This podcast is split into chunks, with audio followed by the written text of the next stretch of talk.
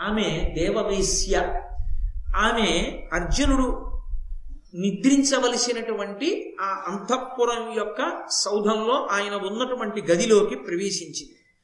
ప్రవేశించగానే అర్జునుడు లేచి నిలబడ్డాడు. నిలబడి గబగబా వెళ్ళి నమస్కారం చేసి నన్ను పుత్రస్నేహంబున మనమున మన్నించి శుభ సమగ్రుని చేయన్ చనుదించి తీవ ముదమున జనయిత్రీ ఎను కృతార్థ జన్ముడనైతిన్ అన్నాడు. జనయిత్రి అమ్మా అని పిలిచాడు. పిలిచి నన్ను పుత్ర స్నేహంబున మనమున మన్నించి నీ మనస్సులో కొడుకొచ్చాడు నేను కనపడలేదని నా మీద ఇంత ప్రేమతో అమ్మా నన్ను చూడ్డానికి వచ్చావా అమ్మా? శుభ సమగ్రుని చేయన్. అమ్మ యొక్క దర్శనం చేత ఏ కొడుకైనా శుభ పరంపరలని పొందుతాడు కదా అమ్మ ఆశీర్వచనంతో. అమ్మ ఆశీర్వచనం అంటే పరబ్రహ్మము యొక్క ఆశీర్వచనం కదా. అమ్మా నన్ను అనుగ్రహించడానికి వచ్చావా అమ్మా? ఇంత ప్రేమతోటి నేను కృతార్థుడనైతిన్ అమ్మా నేను కృతార్థ జన్ముడనైతిన్ నా జన్మయే కృతార్థత పొందిందమ్మా అన్నాడు. ఇది తల్లిని చూడడం అంత గొప్ప విశేషమా? అది కాదు వంశకర్త యొక్క భార్య అన్నది అర్జునుడి యొక్క భావన. వంశకర్తల ఎందు అంత గౌరవాన్ని పొంది ఉండాలి అని. యథార్థానికి అసలు వంశవృక్షము అని ఉంటుంది. చాలా వరకు ముందు తాతల తాతల తాతల తాతల తాతలు ఆ విశేషం. వాళ్ళ గోత్ర ఋషులు ఆ ఋషుల చరిత్ర తెలిసి ఉండాలి. మా గోత్రంలో ఋషులు వీళ్ళండి అని నేను అన్నాను అనుకోండి. ఏమంటే ఆ గోత్రంలో ఆ ఋషి గొప్పతనం ఏమిటంటే అని ఎవరన్నా అడిగారు అనుకోండి ఏమో నాకు కూడా తెలియదు అన్నాడు అనుకోండి వాడు కృతజ్ఞుడు. వాళ్ళు వంశకర్తలు. వాళ్ళు వంశంలో ముందు ఉన్నటువంటి మహానుభావులు. కాబట్టి వాళ్ళు జననీ జనకులతో సమానం. అటువంటి వాళ్ళ గురించి తెలిసి ఉండాలి. కాబట్టి వంశకర్త అయిన పురూరవుని భార్య అందుకుని జనయిత్రి తల్లి ఊర్వశి. అందుకని అమ్మా నీకు నమస్కారం అమ్మా అన్నాడు. అంటే ఊర్వశి అంది అనుపమ శౌర్య నీదు సముదగ్ర గుణంబులు నారదాది సన్మునివరులెల్ల చెప్పగా ప్రమోదమునన్ భవదీయ సంగమం వనిశము కోరుచుందగ ప్రియంబున వచ్చితి నేను కొరగానను జనియిత్రినంచు ఒక నాయము వల్కెదు వక్రభాషలం అనుపమ శౌర్య అనుపమ అంటే పోల్చడానికి తగిన వస్తువు లేనిది ఉపమానము లేనిది అనుపమ. అటువంటి అనుపమమైనటువంటి శౌర్యము కలిగినటువంటి వాడా నీ యొక్క సమగ్రమైనటువంటి గుణములను నారదాది మహర్షుల వలన నేను విన్నానయ్యా. విని ఎంతో సంతోషంతో నీతో సంగమ సుఖాన్ని పొందాలి అని దేవవేశ్యని కనుక నీ దగ్గరికి వచ్చాను. ఇదెక్కడి ధర్మం అయ్యోయ్ నేను నీతో సంగమ సుఖాన్ని అపేక్షించి వస్తే నువ్వు నన్ను తల్లి అని సంబోధిస్తున్నావు. అలా కుదురుతుందా అని అడిగింది ఆవిడ. అడిగితే నీకు ఏనాటి తల్లిని నిజము చెప్పుమా?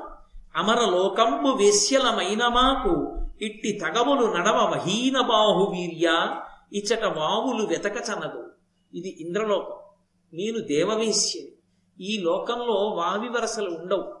ఒక్కొక్క లోకానికి ఒక్కొక్క ధర్మం. ఇది కేవలం భోగముతో కూడుకున్నటువంటి లోకం పశ్చిమ దేశాల్లాగా. కాబట్టి ఇది కేవలం భోగానికి సంబంధించినటువంటి లోకం. ఇక్కడ నేను దేవవేశ్యని నేను నీకు తల్లిని. నీకు ఏనాటి తల్లిని నిజము చెప్పుమా? ఏనాడు నీకు తల్లినయ్యా నేను అసలు? నీ ఎలా అన్నావు? అలా నేను అమ్మనని. అమర లోకంబు వేశ్యలమైన మాకు ఇట్టి తగబులు నడవ హీన బాహువీర్య అపారమైనటువంటి భుజశౌర్యము కలిగినటువంటి వాడా బల సంపత్తి కలిగిన వాడా? ఎందుకు నన్ను అమ్మా అని పిలిచావో ఏది చెప్పు? అర్జునుడు అన్నాడు ఓహో ఇమ్మెయి ధర్మద్రోహోక్తులు పలుకతగుని దోసంబది కాదే. అమ్మా నేను ధర్మం చెప్పలేదని అనుకుంటున్నావా తల్లి? మా వంశకర్త అయినటువంటి పురూరవునకు నువ్వు భార్యవి. ఆయనకి నువ్వు భార్యవి. నాకు తండ్రి అయినటువంటి దేవేంద్రుడి దగ్గర పరిచారికవి. ఆయన నీ నృత్యాన్ని చూస్తూ ఉంటారు. ఆయన దగ్గర నువ్వు వేశ్యవి. కనుక అమ్మా నీవు నాకు తల్లివి కావా? నువ్వు నాకు తల్లివే. అయినప్పుడు నేను నిన్ను వేరొక బుద్ధితో ఎలా చూడడం కుదురుతుందమ్మా? దోషభూయిష్టం కదా. క్షత్రియులకు దక్షిణ నాయకత్వం అనేటటువంటిది లోకంలో ఉన్నా ఒకరికన్నా ఎక్కువ మంది భార్యల్ని స్వీకరించడం అలవాటు ఉన్నా నీవు తల్లివమ్మా నీతో నీవు ప్రతిపాదించినటువంటి విశేషాన్ని జరపడం పొసగదు కాబట్టి నన్ను మన్నించు అన్నాడు. ఎలా అంటే పురూరవుడు ఆయన ఇలా బుధులు అని నేను మొన్నటి రోజున మీకు సభాప్రభం చెప్తున్నప్పుడు చెప్పాను. పర- ఆ పరమశివుని యొక్క పార్వతీదేవి కేలి జరుగుతున్న చోటికి వెళ్ళి శాపాన్ని పొంది ఇలా ఐల వంశంబు అంటాడు కృష్ణ భగవానుడు. భూమి మీద ఉన్న వంశాలు చెప్తూ ఆడదానిగా మారిపోయాడు. మారిపోయి ఇలా అన్న పేరుతో తిరుగుతుంటే ఆయన బుధుడితో కలిపి సంగమ సుఖాన్ని పొందాడు. ఆ ఇలాదేవి. ఆ ఇలా బుధుని యొక్క సంగమం వలన పురూరవుడు జన్మించాడు. ఆ పురూరవుడు ఈ ఊర్వశిని స్వీకరించాడు భార్యగా. ఒకనకొకప్పుడు ఆయన వెడుతుంటే ఊర్వశి కనపడింది. ఆమె ఎందు మరులుగొన్నవాడై ఈ ఊర్వశిని భార్యగా స్వీకరిస్తే ఆవిడ ఒక నియమం పెట్టింది.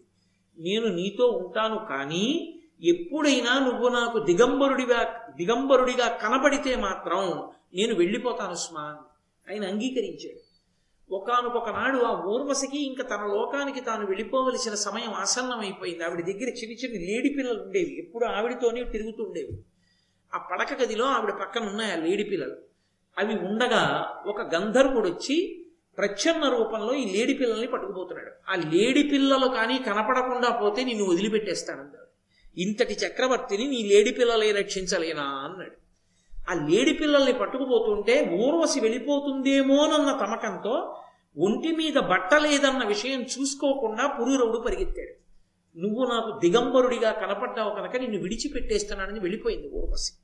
ఆ ఊర్వశి వెళ్ళిపోయిన తర్వాత అబ్బో దేవతల్ని ప్రార్థన చేశాడు త్రేతాగ్నుల్ని సృష్టించాడు తర్వాత మళ్ళీ ఊర్వశిని పొందాడు ఆమె వలన సంతానాన్ని పొందాడు. అదిగో అందులోంచి వచ్చింది చంద్రవంశంలో ఈ పాండవుల వంశం యొక్క ప్రారంభం కూడా. అందుకని నువ్వు మా వంశకర్త యొక్క భార్యవి. కాబట్టి నువ్వు నాకు తల్లివి. తల్లివైన దానివి ఇలా మాట్లాడచ్చా అమ్మా? అని ఓహో ఇమ్మి ధర్మ ద్రోహోక్తుల పలుకదగునే దోసంబది కాదే హరిహరి మనమున తగ ఊహింపక నన్ను పలుకుటు చితమి నీకున్. అమ్మా ఇలా అనొచ్చా? అనకూడదు కదా ఎంత ధర్మద్రోహముతో కూడుకున్న మాట మాట్లాడావమ్మా? హరిహరి అని చెవులు మూసుకుని తప్పమ్మా అలా మాట్లాడకూడదు. ఈ లోకంలో భోగాలుంటాయేమో ఈ లోకంలో వావివరసలు ఉన్నవేమో నేను ఈ లోకానికి చెందినవాడను కాను. నేను ఈ లోకానికి అతిథిగా వచ్చాను. అతిథిగా వచ్చినా నేను ఏ లోకానికి చెందినవాడిని? మర్త్యలోకానికి చెందినవాడిని. భూమి భూలోకం నుండి వచ్చాను. కానీ నేను భూలోకవాసిని. మాకు భూలోకంలో నియమము నిష్ఠ సదాచారము కర్మము ఇవన్నీ ఉన్నాయి. ఉన్నప్పుడు ఆచార భ్రష్టులమై మేము జీవించకూడదమ్మా. నేను భూలోకవాసిని. నాకున్నాయి వావివరసలు. నీకు లేకపోవచ్చు. ఇంద్రలోకంలో ఉన్నావు కనుక. కాబట్టి నీవు ప్రతిపాదించిన విషయాన్ని అంగీకరించడం నాకు సాధ్యమయ్యే విషయం కాదు అన్నాడు. అంటే ఊర్వశి అంటే ఆచారకాండకు ఎంత ప్రాధాన్యతని చూపిస్తోందో భారతం మనకు అర్థమవుతుంది. చాలా మంది ఒక మాట అంటుంటారు ఆ ఎందుకండి మనసు స్వచ్ఛంగా ఉంటే చాలదా? ఎందుకు ఈ ఆచారాలు ఈ మడి బట్టలు ఏమిటి తడి బట్టలు ఏమిటి ఎందుకు వచ్చిందంటారు? నేను మీతో ఒక మాట చెప్తాను మనసు అంత తొందరగా నిగ్రహింపబడేది కాదు. స్నానం చేసి పూజ గదిలోకి వెళ్ళే లోపల మనసు మారిపోతుంది. అది ఉద్వేగానికి లోనైపోతుంది. అలా వెళ్ళిపోతూ వెళ్ళిపోతూ ఏదో ఇలా తల తిప్పి ఆ రోజు వచ్చినటువంటి న్యూస్ పేపర్లో హెడ్లైన్స్ చదివి అది మీకు ఇష్టమైంది కాకపోతే ఉద్వేగానికి వశులైపోతారు. ఉద్వేగానికి వశుడైతే ఊపిరి వేగాన్ని పుంజుకుంటుంది. ఊపిరి వేగాన్ని పుంజుకుంటే మనసు వేగంగా కదిలిపోతుంది. కదిలిపోతే ఇక ఉపచారం నడవదు భగవంతుని ఎందు నిలబడదు. అందుకే మళ్ళీ ఔపచారిక స్నానం చేస్తారు. ఆపోయిష్టామయో భవస్థాన ఉజ్జి దాతన అంటూ మళ్ళీ నీళ్ళు చల్లుకుని స్నానం చేస్తారు. అథవా అపవిత్ర పవిత్రో వా సర్వావస్థ అంగతోపి వా ఎస్మరేత్ పుండరీకాక్షం సమాహ్యాభ్యంతరస్సుచి. పుండరీకాక్ష పుండరీకాక్ష పుండరీకాక్ష అంటూ మళ్ళీ నీళ్ళు చల్లుకుని కూర్చుంటారు. ఎందుకని అంటే మనసుని నిలబెట్టడానికి. ఇక్కడ మనస్సుని నిలబెట్టడానికి సాధనంగా ఆచారం గ్రహింపబడింది. ఎందుకని అంటే మీరు ఏ పవిత్ర కార్యం మీద కూర్చుని ఉన్నారు అనేటటువంటి దాన్ని మీకు జ్ఞాపకం చేస్తూ ఉంటుంది ఆచారకాండ. ఆచారకాండ లేదనుకోండి మనసు మీరు ఎందులో ఉన్నారన్న దాన్ని గుర్తు పెట్టుకోకుండా విశృంఖలంగా తిరుగుతుంది. అసలు అలా ఉంటేనే తిరుగుతుంది. ఇక ఆచారకాండ పాటించకపోతే అసలు నిలబడదు. మీరు ఏదో మడిబట్ట కట్టుకుని విభూతి పెట్టుకుని ఓ బొట్టు పెట్టుకుని ఓ రుద్రాక్ష తావళం వేసుకుని ఉత్తరీయం ఒక్కటే వేసుకుని ఓ పీట మీద కూర్చుని ఉన్నారనుకోండి మీకు మీకు జ్ఞాపకం వస్తుంటుంది నేను ఈశ్వరారాధన చేస్తున్నాను నాకు ఇప్పుడు ఏమిటి ఎక్కర్లేని ఆలోచనలు ఏమిటని కనీసం ఓసారి లెంపలేసుకుని బలవంతంగా భగవంతుడి దగ్గర మనసు పెట్టే ప్రయత్నం చేస్తారు. అసలు ఇటువంటి ఏర్పాటు ఏమీ లేదనుకోండి ఇక మనసు ఎలా నిలబడుతుంది? అందుకే ఆచారకాండ దేని కొరకు అంటే మనసుని తీసుకొచ్చి భగవంతుని ఎందు నిలబెట్టడానికి. ఆ స్థాయిని పొందకుండా ఆచారం ఎందుకని మాట్లాడడం అర్థరహితమైన విషయం. అది జ్ఞాపకం ఉండాలనే పవిత్రంగా విధి నిర్వహణ చెయ్యాలనే ఆచారానికి వశులవుతారు కొన్ని కొన్ని ఉంటాయి. కొన్ని కొన్ని కర్తవ్యముల ఎందు తప్పకుండా తను ఎంత క్లీశపడుతున్నా తాను మాత్రం ఆ డ్యూటీలో అలాగే ఉండవలసిందే. మీరు చూడండి రేపు రోహిణీ కార్తె వస్తుంది. ఈ చెవిలో గాట్పు ఈ చెవిలో కొడుతూ ఉంటుంది. హెల్మెట్ పెట్టుకుంటారు పోలీసులు. అది వేడెక్కిపోయి ఈ చుట్టూ కూడా మంట పెట్టేస్తూ ఉంటుంది. ఆ టోపీ తీయడానికి ఉండదు. ఇంతలావు తోలుతో కూడుకున్నటువంటి బూటు వేసుకుంటారు కాకి రంగు బట్టలు దుక్కగా ఉన్న బట్టలు వేసుకుని ఇంతలావు బెల్ట్ పెట్టుకుని దాని మీద ఏవేవో పెట్టుకుని ఓ టోపీ పెట్టుకుని ఉక్కపోయడానికి బాగా చెమటపడ పైన హెల్మెట్ ఏదో పెట్టుకుని మండు టెండలో నాలుగు వీధుల కూడలలో నిలబడి ఆ వాహనాల యొక్క పొగ అవి వెడుతున్నప్పుడు ఘర్షణకి ఎంత వేడి పుడుతుందో ఒక్క రెండు నిమిషాలు ఆగడానికి మనకి బద్ధకం. అక్కడ ఓవర్ బ్రిడ్జి దిగుతూ ఎక్కడ దాని చుట్టూ తిరిగి వెళ్ళాలో అక్కడ తిరగడానికి బద్ధకం. దిగిలా వెళ్ళిపోయేవాడు ఆ పక్క నుంచి వెళ్ళిపోయాడు ఈ పక్క నుంచి వెళ్ళిపోయేవాడు. ఒక్క ఫర్లాంగ్ దూరం వెళ్ళడానికి క్రమశిక్షణతో ఉండడానికి ఇష్టం లేని వాళ్ళని సెల్ ఫోన్ ఇలా పెట్టుకుని మాట్లాడుతూ వెహికల్స్ డ్రైవ్ చేసే వాళ్ళని ఒక్కడు నాలుగు వీధుల కూడలలో నిలబడి వాళ్ళ క్షేమం కోసం తాను వెళ్ళి ఏ పక్కనో కూర్చుని చల్లగానే పక్కన ఏ ఏటీఎం కౌంటర్ ఉంటే ఇందులో నేను కాసేపు కూర్చుంటానంటే ఏం కాదంటారండి పోలీస్ కానిస్టేబుల్ ఏసీలో కూర్చోవచ్చు. కానీ తను అక్కడ కూర్చుంటే ఏ ప్రమాదం జరుగుతుందోనని పది మంది సంక్షేమం కోసం అంత ఎండలో వడగాడ్పు కొడుతుందని అందరూ వెళ్ళిపోతుంటే అంత రోహిణీ కార్తిలో ఒక పోలీస్ కానిస్టేబుల్ నిలబడుతున్నాడంటే అతనికి తన విధి పట్ల దీక్షతో అలా నిలబడడానికి కావలసినటువంటి ఆ భావన బాగా నిలబడిపోవడానికి అంకిత భావం ఏర్పడడానికి ఆ కాకి బట్టలు వేసి నిలబెడతారు. ఆ బట్ట ఆచారకాండ. నీకు భగవదారాధన ఎందు ఆచారకాండని నిరసిస్తే నువ్వు ఇతరమైనటువంటి వాటిల్లో ఆచారకాండను ఎందుకు అంగీకరించగలుగుతున్నావు? ఏం అక్కడ పనికొచ్చిన ఆచారకాండ ఈశ్వరానుగ్రహానికి చేసేటటువంటి ఆ సాధన ఎందు ఎందుకు తప్పయింది సరిగ్గా అర్థం చేసుకుంటే ఏది ఎందుకు పెట్టారో తెలుస్తుంది. మెట్ట వేదాంతంతో మాట్లాడాలని పది మందిని పాడు చెయ్యాలనుకున్నవాడు ఏమైనా మాట్లాడచ్చు. ఈ దేశంలో ఏది మాట్లాడడానికి ఏది రాయడానికి అభ్యంతరాలు లేవు కదా. కాబట్టి మహానుభావుడైనటువంటి అర్జునుడు ఆచారకాండకి అంత ప్రాముఖ్యత ఇచ్చి మాట్లాడాడు. నేను భూలోకవాసిని. నాకు విధి నిషేధములు ఉన్నాయి ఏది చెయ్యకూడదో అది చెయ్యకూడదు. ఏది చెయ్యాలో అది చెయ్యాలి. కాబట్టి నేను నీవు స్వేచ్ఛావిహరిణి అయి ఉండొచ్చు ఇక్కడ వావివరసలు లేకపోవచ్చు. నేను అలా ప్రవర్తించకూడదు. నేను అలా ప్రవర్తించనన్నాడు అమ్మా అని పిలిచాడు. అమ్మా అని పిలిచినందుకు తన కర్తవ్యం ఒకవేళ ఏదైనా అనకూడని మాట ఆవిడ నోటి వెంట శాపరూపంలో వచ్చిన అనుగ్రహం తల్లి అని నమస్కరించి ఊరుకోవడం తప్ప ప్రతిశాపం ఇవ్వకూడదు. అది ధర్మం అంటే.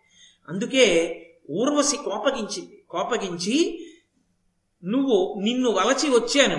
నువ్వు నా కోరిక వమ్ము చేసి ఏదో గొప్ప గొప్ప వేదాంతాలన్నీ మాట్లాడావు.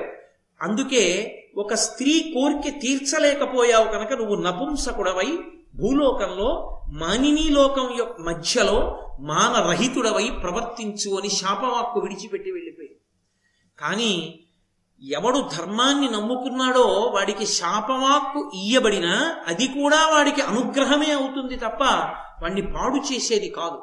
అది కూడా భగవంతుని యొక్క అనుగ్రహంగానే భాషిస్తుంది. మరునాడు తెల్లవారింది. ఇంద్రుడు వచ్చాడు. చూశాడు తెలుసుకున్నానయ్యా రాత్రి ఊర్వశి నీ శైనాగారానికి వచ్చింది. పరమధర్మంతో నువ్వు మాట్లాడిన మాటలు కూడా విన్నాను. నువ్వేం బెగ్గ పెట్టుకోకు ఇది నీకు ఈశ్వరుని యొక్క అనుగ్రహం. భూలోకంలో పన్నెండేళ్ళు అరణ్యవాసం చేసిన తరువాత అజ్ఞాతవాసం చెయ్యాలిగా ఒక సంవత్సరం. ఇంత తేజోమూర్తివైన నువ్వు ఏ వేషం కట్టి ఎక్కడ దాక్కుంటే లోకానికి తెలియకుండా ఉంటావు? ఇప్పుడు ఊర్వశి ఇచ్చినటువంటి శాపమే నీకు అనుగ్రహం అవుతుంది ఆ అనుగ్రహమైనటువంటి కారణం చేత నువ్వు ఆ ఎక్కడ నువ్వు అజ్ఞాతవాసం చేస్తావో అక్కడ అంతఃపురంలో మానవుల మధ్య స్త్రీల మధ్య నృత్యాన్ని నేర్పుతూ కేవలం ఒక నృత్యం చెప్పేటటువంటి అధ్యాపకుడిగా ఇంత శౌర్యాన్ని పక్కన పెట్టి బ్రతుకుతావు దానివల్ల నీ అజ్ఞాతవాసం క్షేమంగా గడిచిపోతుంది. కాబట్టి నీకు ఈ పేడితనం వచ్చింది. దానితో పాటుగా పది మందికి సంగీతం చెప్పి నృత్యం నేర్పగలిగిన శక్తి కూడా నువ్వు పొందితే అర్జున అజ్ఞాతవాసం పూర్తి చేయడానికి అది సాధనంగా ఉంటుంది. కాబట్టి ఈ అరణ్యవాస కాలాన్ని దానికి అనువుగా మీరు ఉపయోగించుకోండి. ఎలాగో పన్నెండేళ్ళు నువ్వు అంతఃపురంలో ఉండక్కర్లేదు యుద్ధాలు చేయక్కర్లేదు పరిపాలన చేయక్కర్లేదు. ఈ కాలాన్ని సద్వినియోగం చేసుకోండి అన్నాడు. అని వజ్రాస్త్రమాదిగా వరదుడై వివిధ దివ్యాస్త్రముల్ పార్థున కమరనిచ్చి తత్ప్రయోగంబులు తద్రహస్యంబులు తన్నివర్తనములు దడయ కపుడ దయనుపదేశించి దారుణాహవములంద విజేయ వీర్యుండవగము పేర్మినని మహాసౌహార్ధుడై చిత్రసేనుడం గంధర్వ పతితోడ గారవమున వజ్రధరుడు గీత వాద్య నృత్యంబులు గరప పంచబార్తు ఇట్టు అమరనాథునొద్దన నర్జనుండుండా నే ఏ నేడులరిగే ఇట మహీతలమున.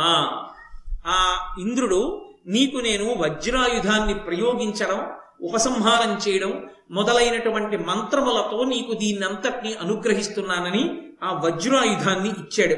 ఇచ్చి భయంకరమైనటువంటి యుద్ధములలో కూడా నీ శత్రువుల్ని పరిమార్చి విజేతవై నిలబడదువుగాక అని ఆశీర్వదించి చిత్రసేనుడనేటటువంటి గంధర్వపతిని పిలిచి నువ్వు మా అబ్బాయికి అర్జునుడికి కొన్నాళ్ళ పాటు నృత్యము సంగీతము నేర్పించవయా ఆ రెండు నేర్చుకుంటే మా వాడికి అజ్ఞాతవాస కాలంలో ఉపయోగపడుతుందని అర్జునుణ్ణి పరమ ప్రేమతో ఆ ఇంద్రసేనుడి దగ్గర ఆ విద్యను నేర్చుకోమని పంపించాడు.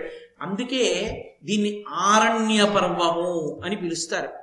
ఆరణ్య పర్వము అని పిలవడానికి కారణం ఏమంటే వేదములన్నిటినీ కూడా మూడు భాగములుగా మాట్లాడతారు పెద్దలు.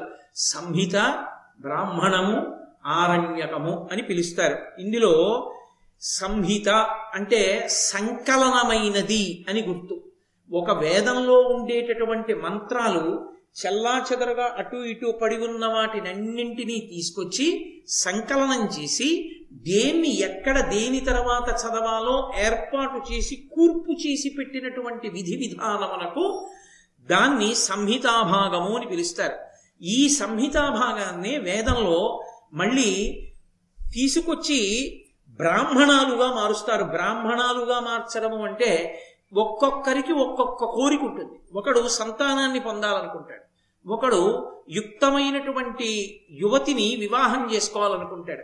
లేకపోతే ఒక ఆడపిల్లకి మంచి వరుడు కావాలని కోరుకుంటుంది. కొంతమందికి ఐశ్వర్యం కావాలని కోరుకుంటుంది. కొంతమందికి ఇల్లు కట్టుకోవాలని కోరుకుంటుంది.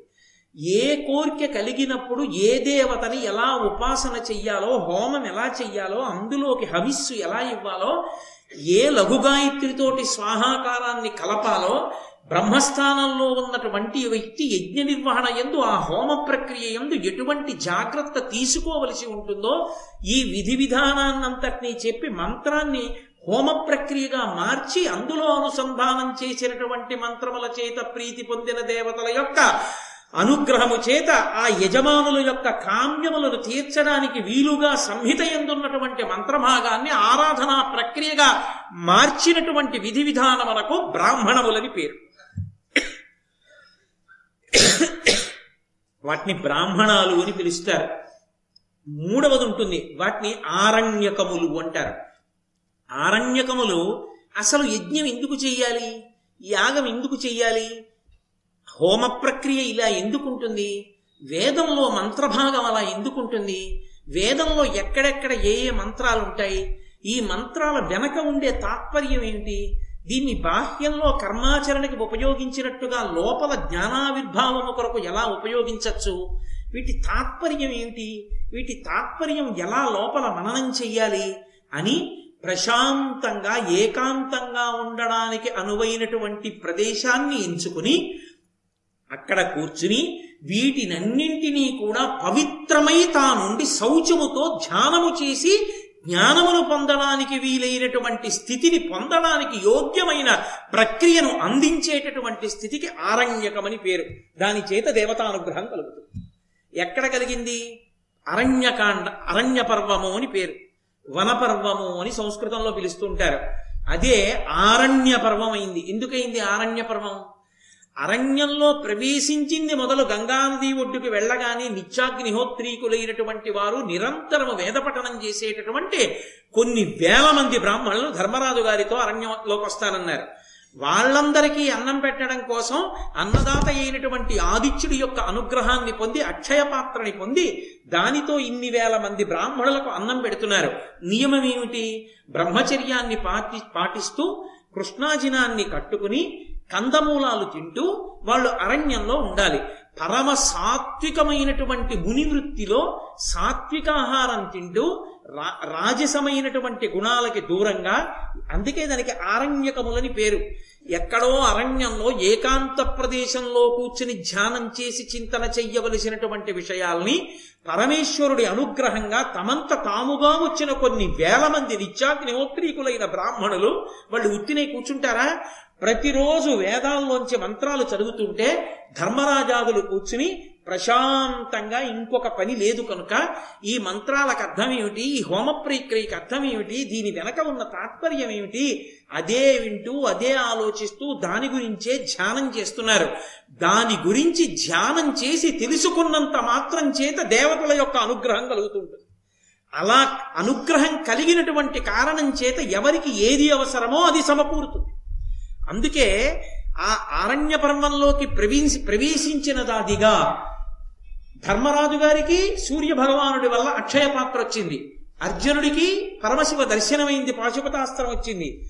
యమధర్మరాజు గారి దర్శనమైంది వరుణుడి దర్శనమైంది అలాగే ఇంద్రుని యొక్క దర్శనమైంది వరుణుడి దర్శనమైంది. వీళ్ళందరూ కూడా అనేకమైన అస్త్రములు ఇచ్చారు. ఏకంగా రథం ఎక్కి అమరావతికి వెళ్ళాడు. స్వర్గలోక దర్శనమైంది. ఇంద్రుడితో కలిసి అర్ధ అర్ధసింహాసనం మీద కూర్చున్నాడు.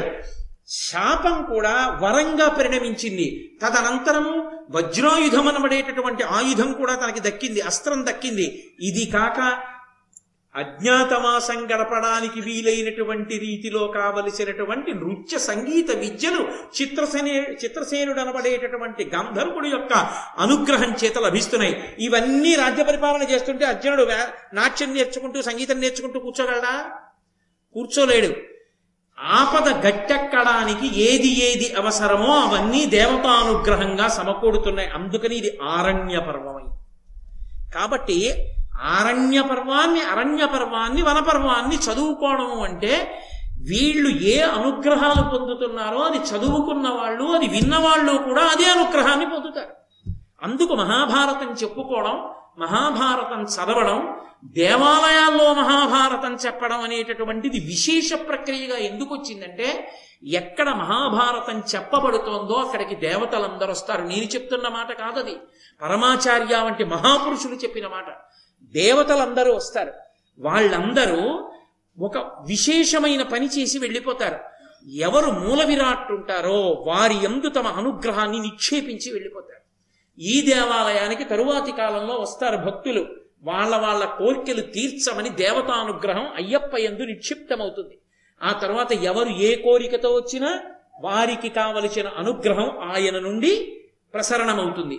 కాబట్టి కేవల మహాభారత ప్రవచనం చేత పఠనం చేత దేవతామూర్తులే శక్తివంతులవుతారంటే ఇక మనుష్యులు మహాభారతం వినకపోతే మహాభారతం చదవకపోతే ఆ జీవితానికి అర్థమే ఉంటుంది. అందుకని ఆరణ్య పర్వం అంత శక్తివంతమైంది. కాబట్టి ఇలా నడుస్తుండగా స్వర్గలోకంలో ఆయన గడిపినటువంటి కాలం ఈ భూలోకంలో ఐదు సంవత్సరములకు సమానం. అప్పటికి ఐదేళ్ళైపోయింది అర్జునుడు వెళ్ళి. ధర్మరాజాదులు ఎంత బెంగ పెట్టుకుని ఉంటారు చాలా బెంగ పెట్టుకున్నారు. ఇలా ఉండగా ఒక రోజున రోమశ మహర్షి అనబడేటటువంటి మహర్షి ఇంద్రలోకానికి అమరావతి నగరానికి వచ్చి ఆ ఇంద్ర సభాప్రవేశం చేసి ఆ ఇంద్రుని యొక్క అర్ధసింహాసనం మీద కూర్చుని ఉన్నటువంటి అర్జునుణ్ణి చూసి ఏమయ్యా ఆయన ఎవరు అర్ధసింహాసనం మీద కూర్చున్నాడు. ఇన్ని మాటలు ఇంద్రలోకానికి వచ్చాను కానీ ఇంత గొప్ప సత్కారాన్ని పొందిన వ్యక్తిని నేను చూడలేదు. నాకు ఆ విశేషం ఏమిటో చెప్పమన్నాడు. అంటే ఇంద్రుడు ఆయన ఆదిముని అర్జునుడిగా ఉన్నాడు నా కుమారుడు. ధర్మ సంస్థాపనార్థమని తగిన అస్త్ర సంపత్తిని పొందడానికి హిమవత్ పర్వతం మీద ఇంద్రకీలాద్రి మీద తపస్సు చేసి పరమశివుని యొక్క దర్శనాన్ని అనుగ్రహాన్ని పొందితే ఇతర దేవతలు అనుగ్రహిస్తే అమరావతికి ఆహ్వానించి తీసుకొచ్చి అర్ధసింహాసనమిచ్చి గౌరవించారని ఆ విశేషాలన్నీ చెప్పి అర్జునుడితో అర్జునుడి వచ్చి ఐదు సంవత్సరాలు అయిపోయింది ధర్మరాజాదులు బెంగ పెట్టుకుని ఉంటారు. నువ్వు తరచు తీర్థయాత్ర చేస్తూ ఉంటావు కాబట్టి నువ్వు భూలోకానికి వెళ్ళి ధర్మరాజాదులకు అర్జునుడి యొక్క క్షేమవార్త తెలిపి అతను సమస్త అస్త్రశక్తులను పొందాడు అనేటటువంటి శుభవార్త చెప్పి ధర్మరాజుకి చిత్తశాంతి కలగడానికి తీర్థయాత్రకి తీసుకెళ్ళు అని చెప్పాడు. తప్పకుండా నేను ఈ ఉపకారం చేస్తానని రోమశ మహర్షి బయలుదేరారు. రోమశ మహర్షి ఒక ఆశ్చర్యకరమైనటువంటి స్థితి కలిగినటువంటి వాడు. ఆయన నిత్య బ్రహ్మచారి. ఆయన నిరంతరము తీర్థయాత్ర చేస్తుంటాడు. ఎప్పుడూ తీర్థయాత్ర చేస్తాడు. ఆయన తీర్థస్థలముల ఎందు నివాసం చేస్తూ ఉంటాడు. ఆయన చేసినటువంటి తీర్థయాత్రల చేత ఆయనకి ఎంత విశేషమైనటువంటి స్థితి ఏర్పడిందంటే స్వేచ్ఛాగమనంతో ఆయన కోరుకున్న లోకానికి ఆయన వెళ్ళగలిగినటువంటి వాడయ్యాడు. అందుకని ఆయన అన్ని లోకాలకి వెడుతూ ఉంటాడు చూస్తూ ఉంటాడు వస్తూ ఉంటాడు. యథార్థానికి అసలు తీర్థయాత్ర ఎలా చెయ్యాలి అన్నది వినాలి అంటే రోమస మహర్షి నోటి వెంట వినాలి. ఆ రోమశ మహర్షి ధర్మరాజు గారి దగ్గరికి వచ్చి ధర్మరాజు గారిని తీర్థయాత్రకి తీసుకెడతాడు ఆరణ్య పర్వంలోని ఎందుకంటే ధర్మరాజు గారిని తీర్థయాత్రకి తీసుకెళ్ళడం విన్నంత మాత్రం చేత మనం తీర్థయాత్ర చేసిన ఫలితం రాదు. అందున రోమశ మహర్షి చిత్రం ఏమిటంటే ఆయనకి కొంతమంది శిష్యగణాలు ఉన్నాయి. ఆ శిష్యగణాలన్నీ కూడా రోమశ మహర్షులనే పేరు వాళ్ళందరికీ కూడా రోమశులనే పేరు. ఆ రోమశులందరూ కూడా ఏ విధానాన్ని స్వీకరించారంటే తీర్థయాత్ర చేయడం వాళ్ళు ఎప్పుడూ తీర్థయాత్ర చేస్తూ ఉంటారు. ఇప్పటికీ శ్రీకాళహస్తి క్షేత్రంలో రెండు గడపలు ఉంటాయి. మొదటి గడపకి రెండో గడపకి మధ్యలో రోమశ మహర్షి యొక్క శరీరాన్ని దాని కింద పెట్టారు అంటారు. అందుకే మొదటి గడప దాటి కంచు గడప దాటుతారు.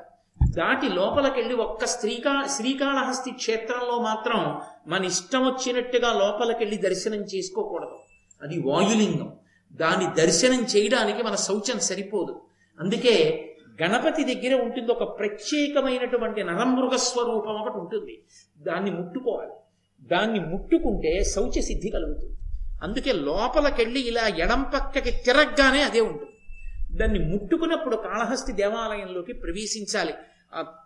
అంత పవిత్రమైన ప్రఖ్యాతమైన దేవాలయం మన ఆంధ్రదేశంలో ఉండడం మనందరం కూడా సంతోషించదగ్గ విషయం. అటువంటి శ్రీకాళహస్తి క్షేత్రంలో ఇప్పటికీ ఈ రోమస మహర్షి యొక్క విగ్రహం ఉంది. మీరు కాళహస్తి క్షేత్రంలో రాజద్వారం దాటి బయటికి వచ్చేసిన తర్వాత ఇలా ఎడం పక్కకి తల తిప్పి చూస్తే అక్కడ ఉన్న గోడలో చిన్న గూడు ఉంటుంది. ఆ గూడులో ఒక ఋషి కూర్చుని తపస్సు చేసుకుంటూ ఉంటారు. ఆ విగ్రహమే రోమస మహర్షి యొక్క విగ్రహం. ఆ రోమశ మహర్షి దేవేంద్రుడి పనుపున అర్జునుడు అస్త్ర సంపదనంతటినీ పొందాడు అనేటటువంటి శుభవార్తని పాండవులకు చెప్పడం కోసమని భూమండలం మీదకి రావడానికి ఉద్యుక్తులయ్యారు. ఈలోగా వేదవ్యాసుడు ధృతరాష్ట్రుడి దగ్గరికి వెళ్ళారు. వెళ్ళి అర్జునుడు సమస్త అస్త్ర సంపదని పొందాడయా? సామాన్యమైన సంపద కాదు. మీరు అరణ్యవాసం చేయిస్తే ఏదో అరణ్యవాసం చేస్తూ నాశనం అయిపోతారని మీరు అనుకున్నారు వాళ్ళు అలా ఏం చేయలేదు. ఆరణ్యవాసంగా మార్చుకున్నారు దాన్ని. మార్చుకుని అంతమంది యోగ్యులైన బ్రాహ్మణుల వలన గురువుల వలన అనుగ్రహం పొంది పరమశివ దర్శనం చేసి పాశుపతాస్త్రాన్ని పొందాడు. దేవతల దగ్గర అస్త్ర సంపద పొందాడు. కాబట్టి ఇప్పుడు అర్జునుడు దుర్నిరీక్షుడు. భీముడే గద పట్టుకుని అర్జునుడు ఆ గాంధీవాన్ని పట్టుకుని వస్తే నీ కొడుకులు ఎక్కడ నిలబడతారయా? సర్వనాశనం అయిపోతారు. నా మాట విని ఇప్పటికైనా పాండవులకు మేలు చెయ్యమని చెప్పి వెళ్ళిపోయారు. ఈ మాట వినగానే సంజీవుణ్ణి పిలిచాడు. భోరుమని ఏడుపు మొదలెట్టాడు ధృతరాష్ట్రుడు. అసలు ఉత్తప్పుడే ఆ గాంధీవాన్ని ఖాండవ వన దహనం సమయంలోనందు అర్జునుడు సంపాదించాడు. అక్షయ బాణ తూనీరాలు ఉన్నాయి. ఈ భూమిని బ్రద్దలు కొట్టగలడు తన బాణ పరంపరల చేత. ఆ భీమసేనుడు ఆ గద తిప్పుతూ వస్తే ఆయన ముందు నిలబడగలిగినటువంటి వాడు లేడు. దానికి తోడుగా ఇప్పుడు ప్రత్యేకంగా ఇంత గొప్పవాడై అర్జునుడు తిరిగి వస్తున్నాడు. ఇక నా కొడుకుల జీవితం ఎలా ఉంటుందో అని ఏడుపు మొదలెట్టాడు. అంతేకాని వాళ్ళంత ధర్మాత్ములు ఇప్పటికైనా బుద్ధి మార్చుకుంటారన్న మాట మాత్రం అన్నాం అంటే సంజయుడు అన్నాడు నీకు ఒక విషయం తెలుసా మహారాజా? శ్రీకృష్ణ భగవానుడు ఈ మాయాద్యూతం జరిగినప్పుడు లేడు. తదనంతర కాలమనందు ఆయన అరణ్యవాసం చేస్తున్న పాండవుల దగ్గరికి వెళ్ళాడు. వెళ్ళి పాండవులతో ఒక మాట అన్నాడు. ఇంత అన్యాయం చేసి మోసపుచ్చి మిమ్మల్ని తీసుకొచ్చి పన్నెండు సంవత్సరముల అరణ్యవాసం ఒక సంవత్సరం అజ్ఞాతవాసం చెయ్యమని అర- వనమునందు నిలబెడతాడా? ఇప్పుడే నేను మీ అందరినీ తీసుకుని వెళ్ళి మిత్రులైనటువంటి రాజులతో కలిసి వెళ్ళి ఆ ధృతరాష్ట్రుణ్ణి అతని కుమారుల్ని సంహరించి ఈ అఖండ ధరణీ మండలానికి అంతటికీ కూడా ధర్మరాజుని సార్వభౌముడిగా పట్టాభిషేకం చేస్తాను అని కృష్ణుడు ఆవేశంతో బయలుదేరపోతుంటే అక్కడ ఉన్నటువంటి పాండవులందరూ కలిసి పరమధర్మాత్ములు కనుక ఒక మాట అన్నారు అయ్యో మా కోసమని చెప్పి ఇప్పుడు నువ్వు యుద్ధానికి బయలుదేరడం ఎందుకయ్యా? బయలుదేరక్కర్లేదు. యుద్ధం జరిగినప్పుడు కృష్ణ ఒక్క ఉపకారం చెయ్యి. నువ్వు అర్జునుడి రథానికి సారథ్యం వహిస్తే చాలు అని అడిగారు. కాబట్టి కృష్ణ భగవానుడే అంతటి ప్రతిజ్ఞ చెయ్యబోయాడు. కాబట్టి ఎక్కడ నిలబడతారయా అన్నాడు. ధృతరాష్ట్రుడు ఏడుస్తూ వృద్ధని జాస్చంధుడని బుద్ధి విహీనుడని నన్ను పుత్రుడు బలదర్పోద్ధతుడై మెచ్చడు. అసంబద్ధంబులే కాని వినడు పలికిన పలుకుల్. నా కొడుకున్నాడే దుర్యోధనుడు. వాడు నన్ను ముషిలేడు ముషిలేడు అంటుంటాడు. జాత్యంధుడని పుట్టుకతో గుడ్డివాడంటాడు బుద్ధి విహీనుడని బుద్ధిహీనుడు మా నాన్న అంటాడు. నిన్నెవడబడమన్నాడు నువ్వేం పెన్షన్ కూడా లేదు తండ్రివి కావుగా మహారాజువుగా ఏ శాసనం చేసి కొడుకును ఒక్కడిని వదిలేలేవా విదురుడు చెప్పాడుగా ఏమయ్యా నక్కనిచ్చి సింహాలని తెచ్చుకోలేవా అని అడిగాడు ఒక నక్క దుర్యోధనుడు. ఆ నక్కను వదిలేయి ఐదు సింహాలు వస్తాయి. ఏ ఇంతకన్నా గొప్ప బేరం దొరుకుతుందా నీకు ప్రపంచంలో? ఎందుకు ఆ ఒక్కడిని పట్టుకుని అంతకాగిపోయి ఏడుస్తో వదలమని చెప్పాడుగా మరి వదలకపోవడమే? చేతిలో అధికారం ఉందిగా? ఎవడి మీదో పెట్టి ఏడవడం ఎందుకు? తన కొడుకు మాట వినకపోతే ఆ కొడుకుకి బుద్ధి చెప్పడం దూరంగా ఉంచడం తండ్రి చెయ్యాలి. ఆ రెండూ చెయ్యని వాడు అప్రయోజకుడైనటువంటి తండ్రి. కొడుకు చెడుగైనచో తండ్రి చెప్ తప్పు. కూతురు చెడుగైనచో తల్లి తప్పు. అశ్వంబు చెడుగైన అశ్వారోహకని తప్పు. ప్రజలు చెడుగైనచో రాజు తప్పు. ఎవరు చెడిపోతే ఎవరిది తప్పో? నీతి శాస్త్రం నిర్ణయం చేసింది. కాబట్టి ఎప్పటికప్పుడు ఏదో ఒక నెపాన్ని వెతుకుతాడు. తప్ప తాను మాత్రం చెప్పడు ఎవరికి బుద్ధి. అసంబద్ధమ్ముల కాని వినడు పలికిన పలుకుల్. పనికి మాలిన మాటలు వింటాడు కానీ నా మాటలు వినడయ్యా. ఎప్పుడైనా చెప్పాడా మంచి మాటలు అసలు? వద్దురా అని ఇలా వేలు చూపించి భయపెట్టాడా? సంజయుడి దగ్గర ఎందుకు ఈ దొంగేడుపు అంటే ఇంకా ఆశ ఏమిటంటే ఎప్పటికైనా పాండవులు నశించిపోతారా? ఇంకా ఉందిగా ఏడేళ్ళు? పాడైపోతారా? ఎంత ఆశో? రామకృష్ణ పరమహంస.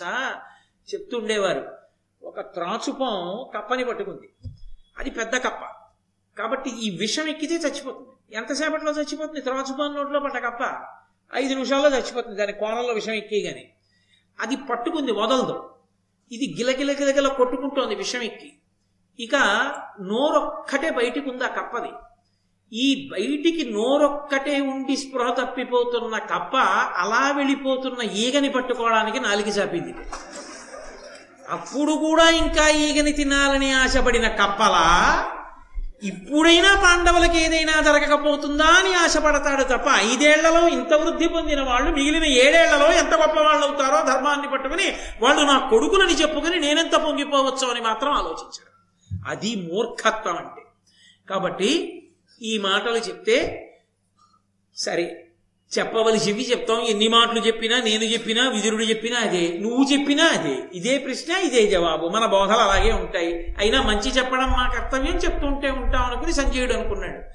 తర్వాత అక్కడ వనవాసం చేస్తున్నటువంటి ధర్మరాజు దగ్గరికి వెళ్ళి భీముడు అన్నాడు సమయాబ్దంబుల కంటే ముందర మహోత్సాహంబునన్ బాహుమిక్రమమొప్పన్ విజయుండు. నేను తగ సంగ్రామంబులో ఏకకాలంబున ధా ధా ఏకకాలంబున ఆ ధృతరాష్ట్రాజాధముల నెల్లం చంపి భూచక్రరాజ్యము చేకొందుము కౌరవేంద్ర మురజిత్సఖ్య ప్రసాదంబునన్ ఓ ధర్మరాజా మోసాన్ని మోసంతో జయించడంలో తప్పేమీ లేదయ్యా. మనం పన్నెండేళ్ళు పోయేటప్పటికీ మనకి పరిచయమైనటువంటి వాళ్ళందరూ దూరం అయిపోతారు అవతల దుర్యోధనుడు బాగా ఊంచుకుంటాడు ప్రజల్లో. అందుకని ఊంచుకోకముందే దండయాత్ర చెయ్యాలి. కాబట్టి ఎలాగైనా అర్జునుడు నేను తొందరగా కృష్ణ భగవానుడితో కలిసి దండయాత్ర గడిపోయి ధాతరాష్ట్రుల్ని చంపేస్తాం. నీకు పట్టాభిషేకం చేసేస్తాం.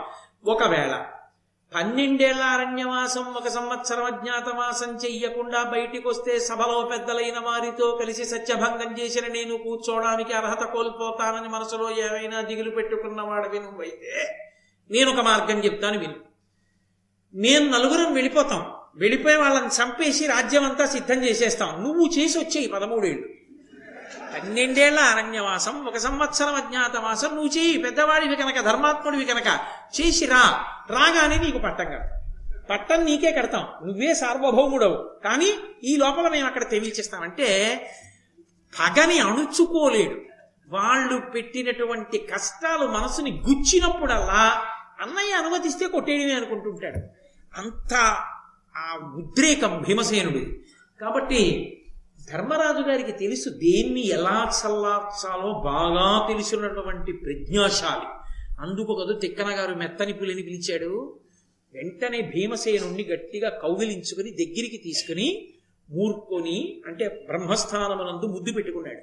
ముద్దు పెట్టుకుని గట్టిగా కౌగిలించుకుని తొడ మీద కూర్చోబెట్టుకుని తమ్ముడా ఎంత గొప్పగా మాట్లాడేవరా ఎంత ప్రేమరా నీది ఎంత ఆలోచనరా ఇన్ని తెలివితేటలతో మాట్లాడేవరా కానీ నాన్న నేను ఒక్క మాట చెప్తాను విను.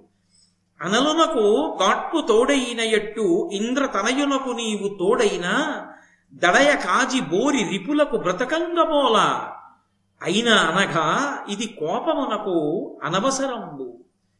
గాలికి మంట తోడైతే రెండూ కలిపి ఎలా కాల్చేస్తాయో అలా అర్జునుడు నువ్వు తోడైతే నిలబడతారా? ధార్తరాష్ట్రులో నిలబడలేరు. మీరిద్దరూ కలిపి కొట్టేయగలరు. అందులో సందేహమేం లేదు. కానీ నాన్న ఇది కోపం తెచ్చుకోవడానికి సమయం కాదు. నేను చెప్తాను కదూ సమయం ఎప్పుడో? ఆ ఉద్రేకపడిన భీమసేనుణ్ణి ఎప్పటికప్పుడు ధర్మం కోసం ఆప్ చేస్తుంటాడు అయితే ఇంత ఉద్రేకం ఉన్న భీమసేనుడి దగ్గర ఒక గొప్ప లక్షణం ఉంది. అన్నగారు ఇలా అన్నాడు అనుకోండి వెళ్ళిపోతాడు. తప్ప నువ్వు ఇలాగే మాట్లాడతావు నేను వెళ్ళిపోతాను అనడం అది ఆ అన్నదమ్ముల్లో ఉన్నటువంటి గొప్పతనం. కాబట్టి ఈ మాటని పదమూడేండ్లు పోయిన పదపడి పార్థుండు నీవు పరంనృపతుల దుర్మదుల వధించి విజయాస్పద బాహుల రగుడు ధర్మ పరిరక్షకులై. పదమూడేళ్ళు పూర్తయిపోనివరా పూర్తయిపోగానే నువ్వు కోరుకున్నట్టే నువ్వు అర్జునుడు కలిసి ఆ ధార్తరాష్ట్రుల మీదకి యుద్ధానికి వెళ్ళి వాళ్ళనే కాదు అధర్మమునకు వంత పాడుతూ నిలబడినటువంటి సమస్త రాజన్యులను సంహరించి ధర్మానికి పట్టాభిషేకం చేద్దురుగాని ఆనాడు గెలిచిన చేతులతో మీరు తిరిగి వస్తుంటే ఆ సంహారం చేసి వస్తున్న మీ చేతుల్ని చూసి నేను మురిసిపోతాను రా అన్నాడు. ఏదో ఉత్సాహపరిచాడు కదూ సంతోషపడిపోయి భీమసేనుడు ఊరుకున్నాడు. అక్కడితో ఇవాల్టి నా ఉపన్యాసాన్ని అందరూ శుభప్రదంగా మంగళప్రదంగా ఉన్నారు అన్న చోట ఆపు చేస్తాను ఎందుకంటే నేను ఒక్క అడుగు ముందుకేస్తే అద్భుతమైనటువంటి నలోపాఖ్యానం వచ్చేస్తుంది. ఇందులో కొన్ని కొన్ని ఘట్టాలకి ఫలశ్రుతి చెప్పారు నన్నయ్య గారు. ఈ ఘట్టాల్ని విన్నంత మాత్రం చేత మనసు చల్లబడుతుంది. భగవంతుని యొక్క అనుగ్రహంతో ఎప్పటి నుండో కరుపు తేరి నిలబడిపోయిన సమస్యలకి పరిష్కారాలు దొరుకుతాయి. దేవతానుగ్రహంతో ఒక్క ఆరణ్య పర్వమే అంత గొప్పది. విరాట పర్వం ఎంత గొప్పదో ఆరణ్య పర్వం అంత గొప్పది. అంతమంది ఋషులు అంతమంది దేవతల గురించి ఆ చర్చ వస్తూ ఉంటుంది కాబట్టి. కాబట్టి రేపటి రోజు మళ్ళీ సాయంకాలం ఆరు గంటల ముప్పై నిమిషాలకి కలుసుకొని కృష్ణ భగవానుడు పలికించినంత మేర పలికి మీరు విని ధన్యులవుదాం మంగళాశాసనపరై పదాచార్య పురోగమై సర్వైశ్చ పూర్వైరాచార్యై సత్కృతాయాస్తు మంగళం. మంగళం కోసలేంద్రాయ మహనీయ గుణాత్మనే చక్రవర్తి తనూజాయ సర్వభౌమాయ మంగళం. ఉమాకాంతాయ కాంతాయ కామితార్థప్రదాయిని శ్రీగిరీశాయ దేవాయ మలినాథాయ మంగళం సర్వం శ్రీ ఉమామహేశ్వర పర బ్రహ్మార్పణమస్తు స్వస్తి ఈరోజు